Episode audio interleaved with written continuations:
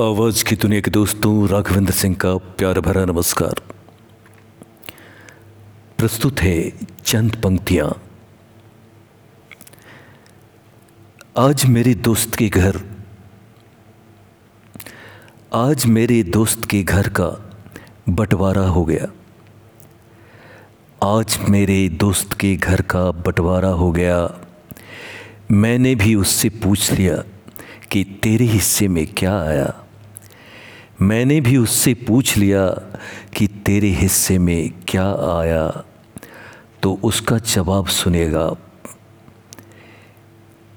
किसी के हिस्से में जमी आई, किसी के हिस्से में मकान आया, किसी के हिस्से में ज़मीन आई, किसी के हिस्से में मकान आया, किसी के हिस्से में कारें आईं तो किसी के हिस्से में दुकान आई।